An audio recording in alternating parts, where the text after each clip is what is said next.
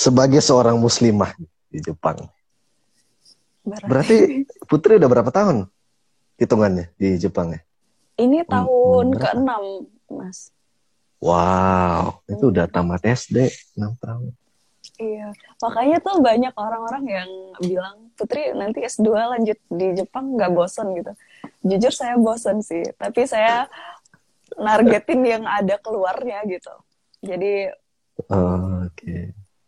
6 tahun, gila. Itu udah tahu sampai lorong-lorong tikusnya Jepang. Osaka. Osaka sebesar apa sih Osaka? Kayak Bandung ya? Enggak, enggak juga. Ya segitu kali ya. Saya enggak. Banyak ini, banyak gedung-gedung tinggi. Sekota itu kah?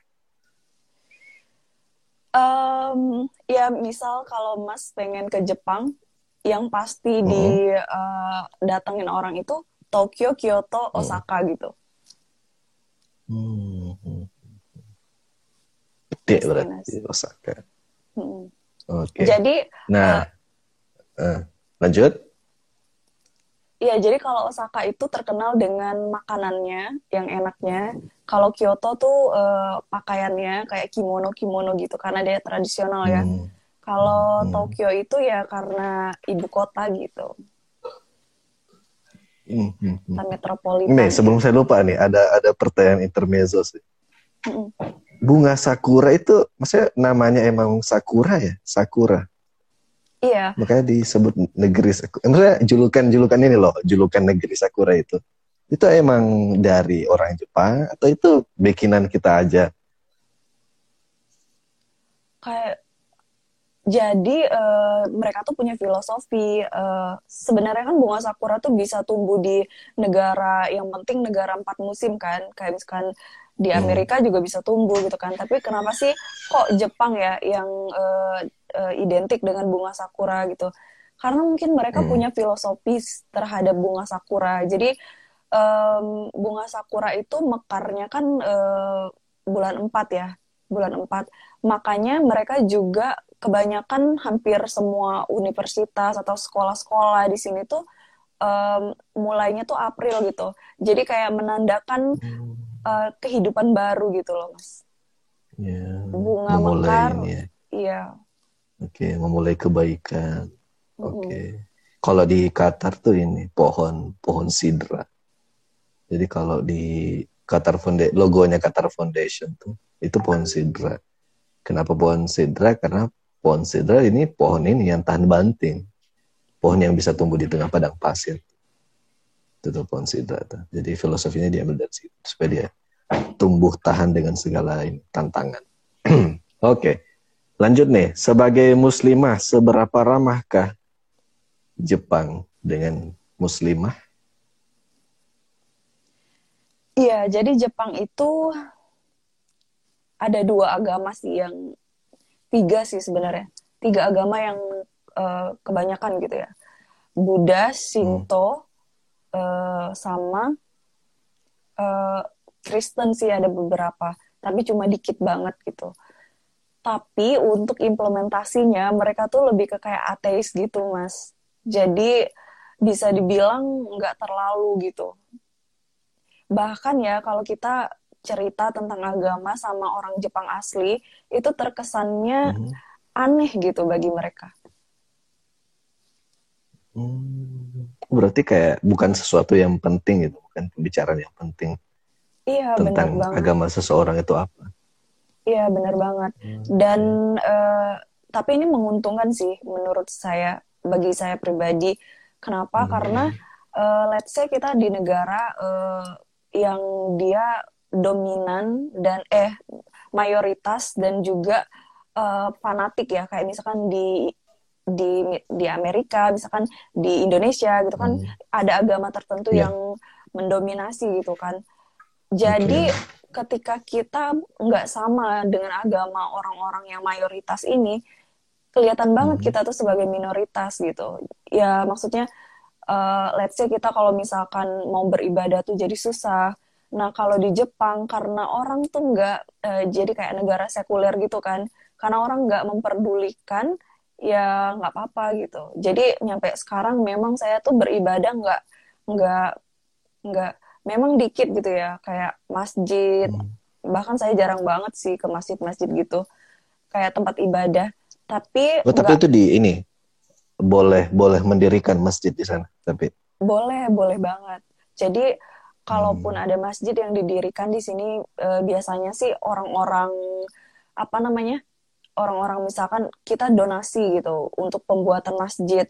Masjidnya pun biasanya kita beli rumah orang Jepang gitu nanti dijadiin masjid. Jadi masjidnya pun lebih kayak ke rumah bentuknya. Kecuali ada beberapa masjid kayak masjid Chami di Tokyo terus masjid salah satu masjid tertua di Jepang kayak di Kobe itu udah bentukannya udah masjid gitu. Dan itu dibolehkan ya sama pemerintah? Boleh banget, nggak ada larangan sama sekali. Oke, okay. karena kan beberapa tipikal ini ya negara yang non mayoritas Muslim, mereka kan pilihannya enggak enggak enggak berkaitan dengan Muslim juga sih, maksudnya hmm. beberapa pilihan itu negara bagaimana mengurus agama adalah sekalian diurusi semua. Hmm. sama dengan Indo Indonesia agak pertengahan sih, karena kita kan ada ada istilah uh, apa agama apa istilahnya tuh agama dengan pemeluk terbanyak gitu kan. Jadi ada beberapa agama, oh kita ada agama resmi. Walaupun sebetulnya agama resmi kayaknya nggak ada deh namanya. Tapi agama dengan pemeluk terbanyak itu kan kita ada dirjennya di Kementerian Agama kan. Hmm. Tapi ada juga kan beberapa agama kepercayaan-kepercayaan yang kecil kan, yang itu baru diakomodasi kemarin lewat penghapusan itu nama agama di ini di kolom KTP. Ada juga negara yang uh, sekalian lepas jadi nggak usah pemerintah nggak ngurusin itu kan nggak ngurusin agama uh, yang seperti itu berarti Jepang kayaknya lebih ke model yang kedua ya yang lebih melepaskan semuanya ya terserah lah kalau masalah itu yang penting mungkin tidak mengganggu tertiban umum mungkin ya. Iya benar banget. Tapi ya mungkin berarti untuk... azan nggak boleh? Azan boleh nggak di sana? Keluar ini speaker azan? Kayaknya kalau sampai speaker tuh enggak deh mas. Karena mungkin maksudnya gini deh uh, kalian boleh beribadah tapi jangan ganggu saya gitu.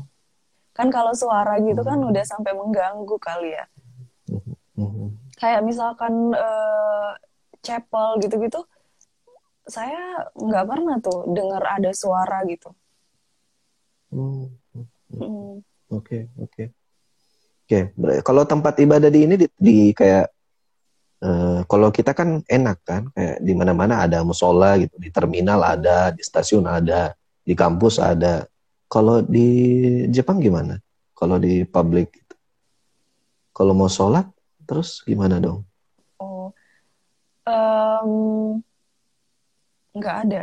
Jadi inisiatif aja kayak misalnya saya di kampus gitu, saya sholatnya di perpustakaan gitu. Pokoknya di tempat yang bersih dan uh, apa yang sunyi gitu kan ya seperti di oh. perpustakaan gitu gitu oke okay, oke okay. karena kalau uh, ngobrol kemarin kan sama senior yang di Amerika misalnya. Uh, mereka itu kayak menyediakan satu uh, apa ya istilahnya? Jadi semacam meditation room. Jadi semua agama apa pun kalau mau melakukan ibadah itu di situ. Kalau di situ nggak ada ya, di sana nggak ada.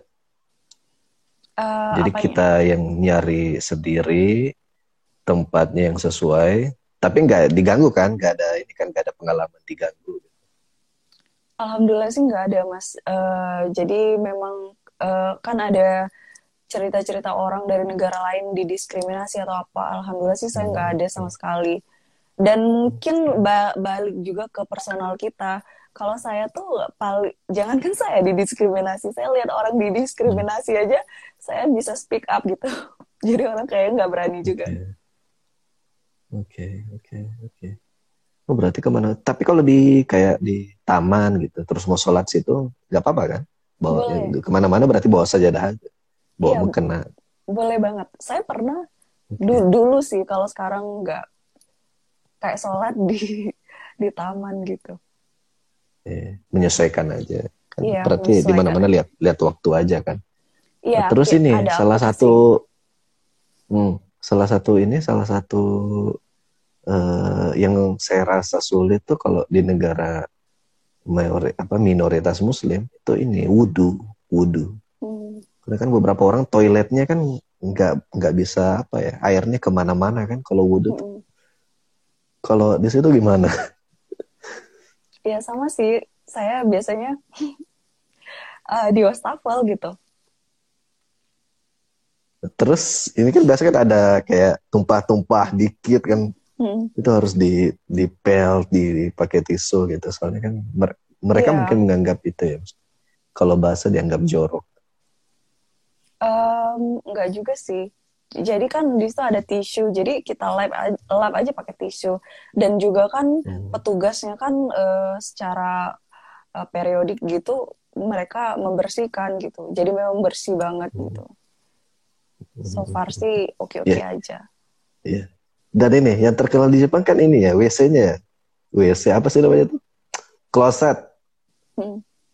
Kloset Up. dengan tombol terbanyak di dunia. Ya. Oh iya. Bahkan kalau musim dingin ya Mas, itu uh, airnya kayak bidenya gitu, uh. itu air hangat uh. yang keluar. Okay. Itu maksudnya maksudnya merata di semua kayak public service di apartemen juga kayak gitu semua maksudnya model closet umum di Jepang emang kayak gitu rata-rata seperti itu tapi nggak ada yang nggak juga kayak di apartemen saya nggak oh, oke okay. okay. ada yang model ini tradisional kayak eh, Indonesia tapi di uh, di uh, apa di toilet saya ini apa maksudnya uh, ada dua gitu air panas dan air dingin jadi ya kalau misalkan hmm. mau air panas ya tinggal itu aja masak air? Enggak, langsung ada. Oke. Okay. Langsung. Oke. Okay. Oke. Okay.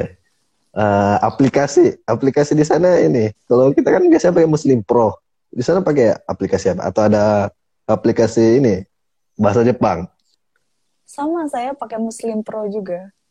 Oh, kan di aja. di sana Berarti. komplit ya lengkap ya ada mm-hmm. apa ada, ada kompasnya ya. gitu kan terus ada doa doa juga ada Al-Quran iya. jadi uh, tapi kemarin tuh waktu waktu saya masih di Qatar sih waktu belum balik itu sempat eh, kita ini hangat itu bicarain tentang itu Muslim Pro karena Muslim Pro kan mengambil hmm. data dari uh, semua putri mungkin pernah dengar kan bahwa data data dari usernya Muslim Pro itu dijual ke angkatannya ini Amerika Serikat.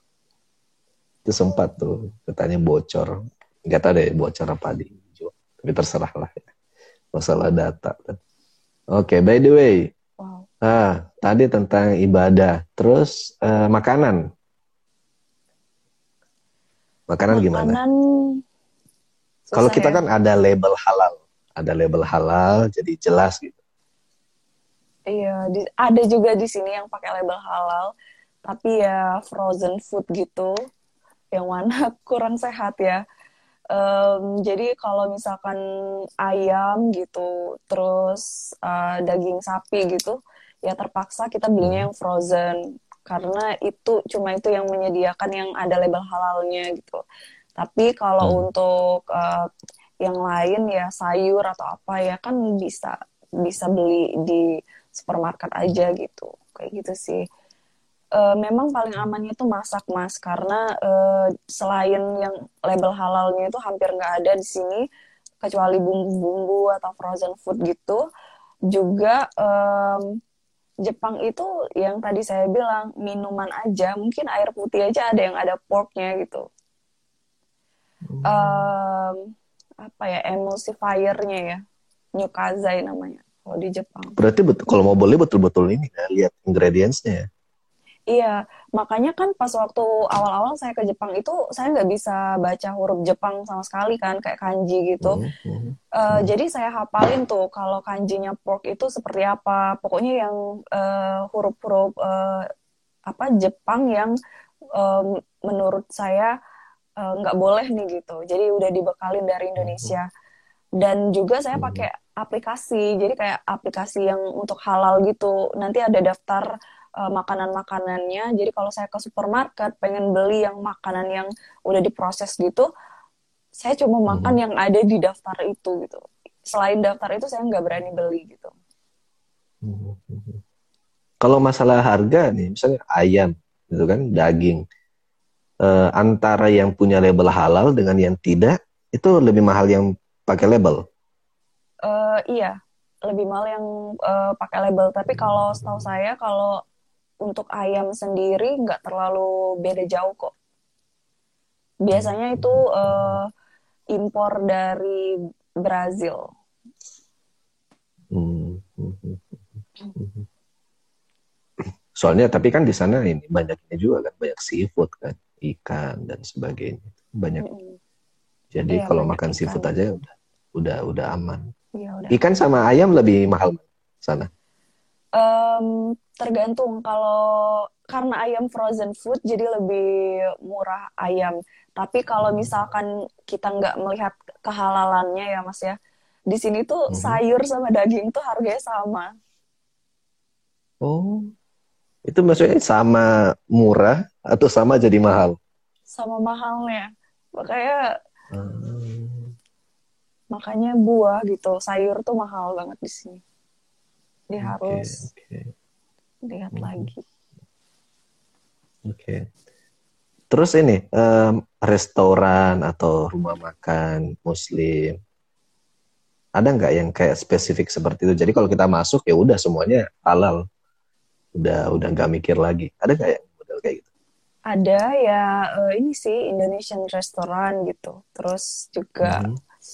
Uh, yang Arab. di negara-negara mm, misal hmm. Pakistan hmm. gitu terus juga hmm. um, ada juga sih uh, kayak restoran India gitu beberapa yang udah ada label halalnya gitu hmm. hmm, hmm. gitu hmm.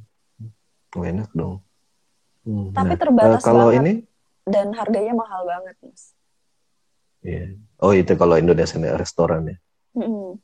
Kayaknya barang-barangnya di ini deh diimpor deh dari Indonesia. Mungkin ya. Bakso aja tuh 160 ribu semangkok. Wow. mahal banget. Jadi saya buat sendiri aja deh. Oke, okay, oke. Okay. Uh, ini uh, komunitas komunitas Muslim di sana komunitas ada nggak kayak komunitas-komunitas Muslim Indonesia kah atau komunitas Muslim internasional? Ada. Kalau untuk di uh, Osaka sendiri kita ada namanya Muslim Osaka dan ada grup di Line juga karena di Jepang kan kebanyakan pakai Line ya dibanding hmm. uh, eh, WA gitu. Jadi kita ada grup hmm. lainnya Muslim Osaka dan ada ketuanya ya memang benar-benar kayak organisasi gitu uh, struk hmm. ada strukturnya gitu struktur organisasi hmm. itu ada kayak pengajiannya tiap minggu tiap bulan biasanya sih per bulan kalau sebelum corona. Yeah. tapi selain itu juga ada sih pengajian lain. Ada pengajian khusus ibu-ibu yang bersuami orang Jepang. Terus ada uh, wah spesifik. Iya ada spesifik gitu. Dan saya pernah ikut tapi ibu-ibu semua jadi saya berhenti gitu. Ada juga yang pengajian khusus perawat. Jadi kan di sini ada yang kayak helper gitu mas. Uh, uh, uh, nah itu saya pernah okay. ikut juga gitu itu berarti internasional ya nggak dari Indonesia doang uh, kalau itu Indonesia aja tapi kalau ada juga sih yang di luar kayak Japan Dakwah Center itu internasional oh, oke okay. itu yang internasional okay. uh, ada biasanya yang... yang imamnya dari biasanya komunitas apa Muslim internasional itu yang jadi imam Timur Tengah. Kayak gitu juga kayak Pak dari Pakistan, dari Iya. Oke, oke. Oke, iya, gitu. berarti. Orang Pakistan. Orang Indonesia ada nggak sih yang jadi imam? Gak ada. Setahu Putri aja. Nggak, nggak ada. ada deh. Nggak ada kayaknya. Oke. Oh, berarti imamnya di sana itu betul-betul ini digaji terus kayak ada uh, pengajian yang jadi guru gaji itu berarti ini uh, apa swadaya ya, dari jamaah bukan dari pemerintah enggak kayaknya mas malah yang jadi kayak eh ada ada orang Indonesia yang jadi imam aduh maaf banget ada ada mas hmm. satu satu dan itu terkenal banget saya lupa ustadznya namanya siapa tapi ada orang Indonesia satu orang hmm. di masjid Ibaraki itu berarti kalau nggak salah di Osaka itu Iya, di Osaka. Oke. Okay. Itu berarti digaji ini ya, bukan digaji dari pemerintah ya? Uh, saya kurang tahu deh mas kalau uh, lebih lanjut seperti itu. Tapi maksudnya hmm. di sini kan banyak kebanyakan kan pelajar S2 S3 ya. Jadi kadang-kadang hmm. untuk jadi imam itu ya volunteer aja gitu. As a volunteer aja hmm. itu juga bisa gitu. Oke. Okay. Hmm. Oke. Okay. Ini sejauh ini bagaimana nih Putri merefleksikan diri ya? Sudah enam tahun loh, enam tahun. Eh, eh, dalam enam tahun ini berapa kali balik ke Indonesia? Satu, dua, tiga, tiga apa empat gitu? Tiga ya, tiga, tiga. Seben selama Hampir. corona ini saya nggak pernah pulang kan. Oh, Jadi berarti udah, normalnya setiap tahun. Mm, pengennya sih setiap tahun. Hmm. Oke. Okay. Jadi gimana nih refleksinya Putri? Ini terakhir nih. Mm. Di mungkin membandingkan dengan uh, praktik kita di Indonesia. Oh ini, ini dulu deh. Eh, praktik-praktik uh, ini keagamaan di sana yang Putri lihat. Ada yang ini gak kayak misalnya, oh ternyata orang di sini cara sholatnya kayak gini. Ada yang kayak gitu gak? Kayak pertama kali datang terus, oh ternyata orang cara sholat cara sholatnya di sini tuh kayak gini. Terus gimana gitu? Nggak ada sih, alhamdulillah. Tapi ini uh, maksudnya yang sampai gerakannya beda gitu ya mas ya? Nggak ada sih uh, yang saya lihat. Yang aneh-aneh aja. Oh soalnya Indonesia semua ya komunitasnya? Enggak juga, kayak misalkan ada beberapa masjid kan misal kita uh, sholat Idul Adha gitu ya itu mm-hmm. um, biasanya ada ada beda gitu misalkan imamnya orang Pakistan ya kita tuh udah mm. apa ya waktu itu karena jarang juga sih lupa ya kita tuh uh, udah nggak apa ya kita tuh mau berdiri lagi apa udah rakaat terakhir gitu ternyata berdiri lagi okay. gitu jadi ada ada keanehan gitu dan kita tuh kayak aduh kita mesti ngapain nih gitu kayak gitu iya. awkward iya. moment iya kayak awkward gitu terus sudah sholat ya namanya orang Indonesia ya kita cerita cerita gitu. Ah tadi tuh gimana sih gitu gitu gitu. Jadi kayak aneh-aneh sendiri gitu saling menanyakan okay, diri. oke. Nah, oke oke oke. Nah ini gimana nih?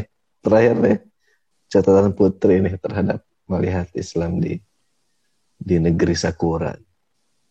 Hmm. Perbandingannya dengan Indonesia atau terserah misalnya dalam dalam kehidupannya Putri enam tahun di sana sebagai muslimah apa yang bisa di diceritakan ke teman-teman?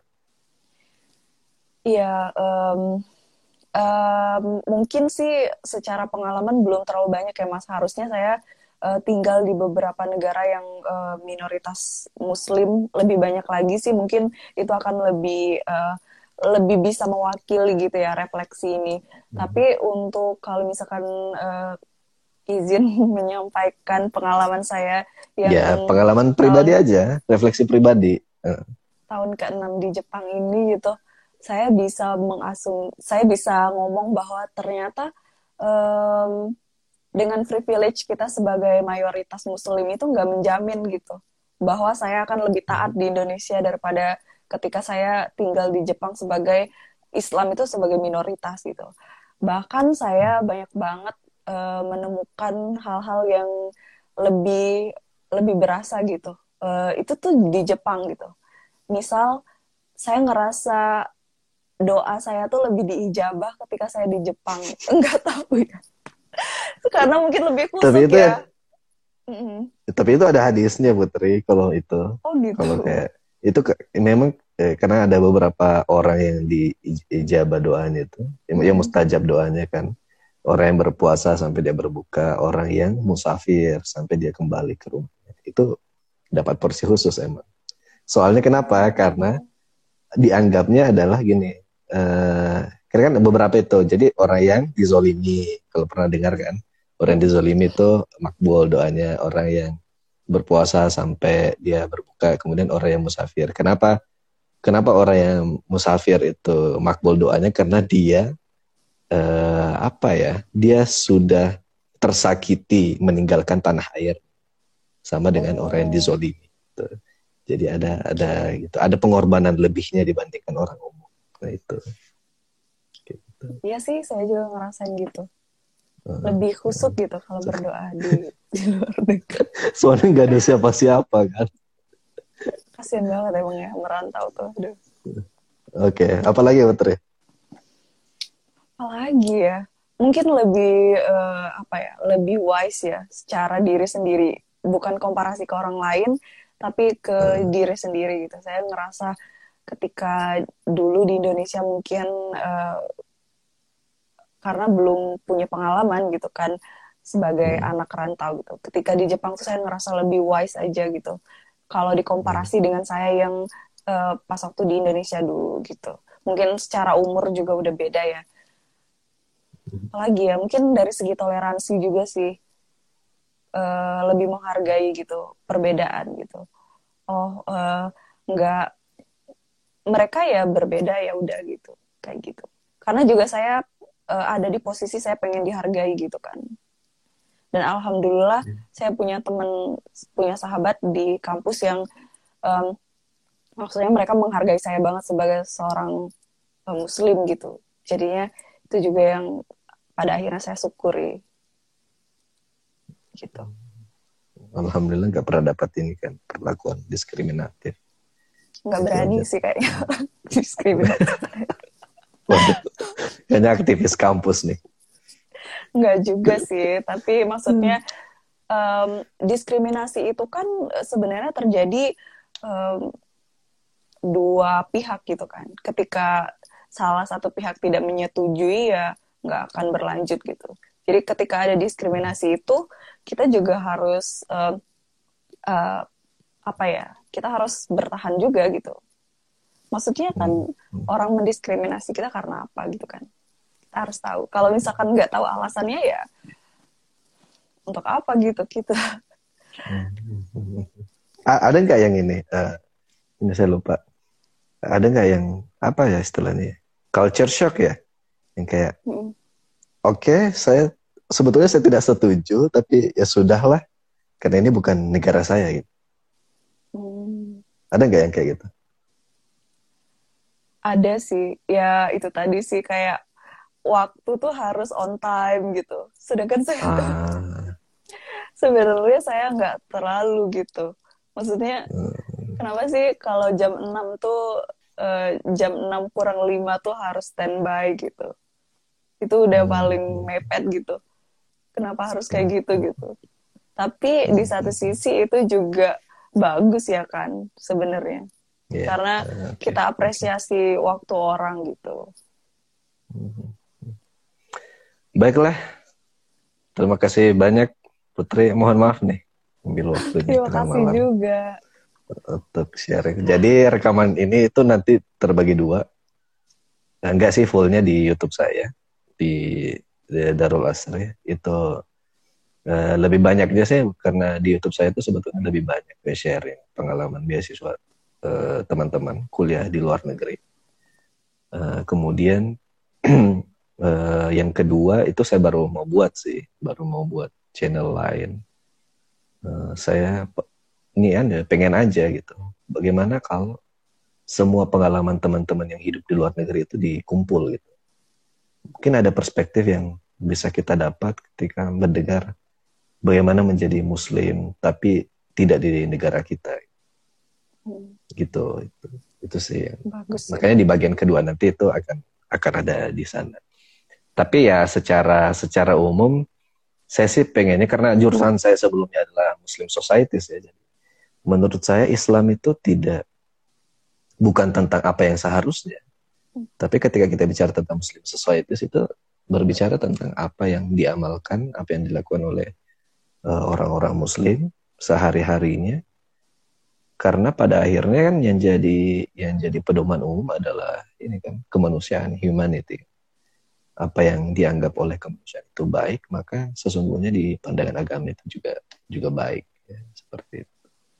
Uh, sama satu lagi sih mas, uh, pada akhirnya saya menganggap bahwa agama itu ada sih saya pernah baca uh, statement gitu bahwa Islam is not about we're better than you, but Islam is about let me show you something that is better for you gitu. Jadi we're not trying to compare uh, one and another gitu, tapi kita hmm. lebih kayak ini loh, uh, we're trying to offer something good for you gitu, gitu aja sih. Ya mau diikuti boleh enggak juga nggak apa-apa gitu. Ya itu makna ini kan makna toleransi. Iya ya, toleransi. Saya baru baca sih itu kalau ternyata kata toleransi itu asalnya dari Latin tolerare tulisannya itu. Nggak tahu deh cara bacanya. Dan itu uh, maknanya adalah meng menghargai sesuatu yang kita yakini salah. Jadi ada sesuatu di luar kita, kita yakini itu salah, itulah toleransi. Jadi tidak mengganggu walaupun persepsi menurut kita itu salah, ya tidak dibiarkan saja. Kita tetap memberikan mereka kesempatan dan hak untuk melakukan apa yang mereka mau. Oke, okay. baiklah. Terima kasih teman-teman. Nah, terima kasih yang sudah bertahan. Ini berapa ya? Ada sejam kayaknya ya.